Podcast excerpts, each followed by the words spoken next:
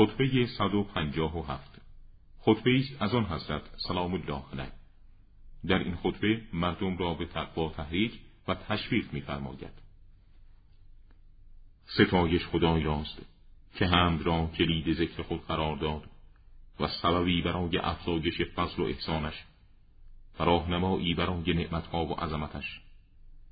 بندگان خدا روزگار بر آیندگان چنان میگذرد که بر گذشتگان آنچه از زمان پشت گرداند بر نمیگردد و آنچه در جویبار زمان است ابدی و سرمدی نخواهد ماند. پایان کار روزگار مانند آغاز آن است و امور آن شبیه یکدیگر علامتها و نشانه های آن با ظهور پی در پی نمودار می شود. قطعی است قیامت شما را همچنان به سوی خود میراند چنان که شتردا شتر ماده بیشیر و بچه او را پس هر کس خود را برای غیر خیشتن مشغول بداند در تاریکی ها متحیر ماند و در محرکه ها آشفته و مشوش شود و شیاطین مسلط بر او وی را در تقیانگری ها بکشند و زشتی اعمال او را برای او بیارایند. بهشت نهایت سرنوشت سبقت جویان بر خیرات است و آتش سرنوشت تفریدگران در خطا و انحراف.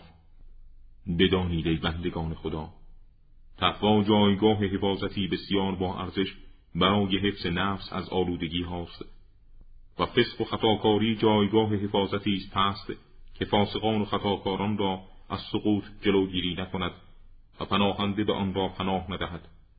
آگاه باشید تنها به وسیله تقواست که نیشهای زهرالود گناهان بر نفس قطع می گردد و تنها به وسیله یقین است که قایت نهایی دریافت می شود ای بندگان خدا خدا را در نظر بگیرید. خدا را درباره عزیزترین نفوس و محبوبترین آنها برای شما. زیرا خداوند متعال راه حق را برای شما آشکار و طرق آن را نورانی فرموده است.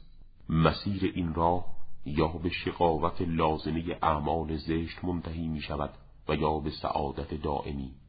حال که چنین است در این روزگاران که رو به زوال می رود برای روزهای ابدیت توشه بگیرید.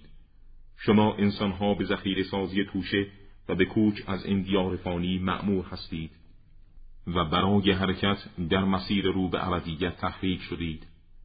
جز این نیست که شما همانند سوارانی هستید که توقف موقت دارید و نمی‌دانید چه زمانی به شما دستور حرکت داده خواهد شد. آگاه باشید. کسی که برای آخرت آفریده شده است چه کاری با دنیا دارد؟ و چه کاری با مال دارد که به زودی از وی گرفته می شود و نتایج ناشایست و حسابش در گردنش خواهد ماند. بندگان خدا آن خیلی که خدا وعده داده ترک کردنش شایسته نیست و رغبت به آن شری که از آن نه فرموده جایز نیست. بندگان خدا حذر باشید از آن روز که کردارها در آن بررسی می شود و زلزله اضطراب در آن فراوان است و کودکان در آن روز پیر می شوند. بدانید ای بندگان خدا از نفوس شما برای شما مراقبانی و از اعضایتان نگهبانانی است. برای شما از نفوس شما حافظانی راستین گماشته شده که اعمال شما و شماره نفسهایتان را ثبت می کنند نه تاریکی شب شما را از آنها مخفی می دارد و نه دری محکم شما را از آنها می پوشاند و قطعی است فردا به امروز نزدیک است. امروز با آنچه در آن است میگذرد و فردا که به آن ملحق خواهد شد از راه می‌رسد.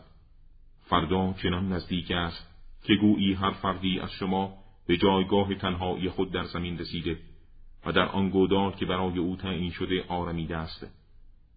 و که چه خانه تنهایی و چه منزل وحشتناکی و چه جدا افتاده از جمعی که در قربت منزل گرفته است. گویی آن فریاد نهایی برآمده است. و ساعت قیامت شما را در خود فرو برده و برای داوری نهایی درباره شما از گور خود برخواسته اید تخیلات گفتار و تفکرات باطل از شما دور شده و عذر تراشی ها و بهانه آوری ها از طرف شما نابود گشته و حقایق برای شما قابل دریافت و پذیرش شده و همه شعون ادارت سرنوشت شما را به جایگاه خود رسانده است. پس با ها پند بگیرید و با تغییرات تجربه بیندوزید و از تبلیغ ها بهره من شوید.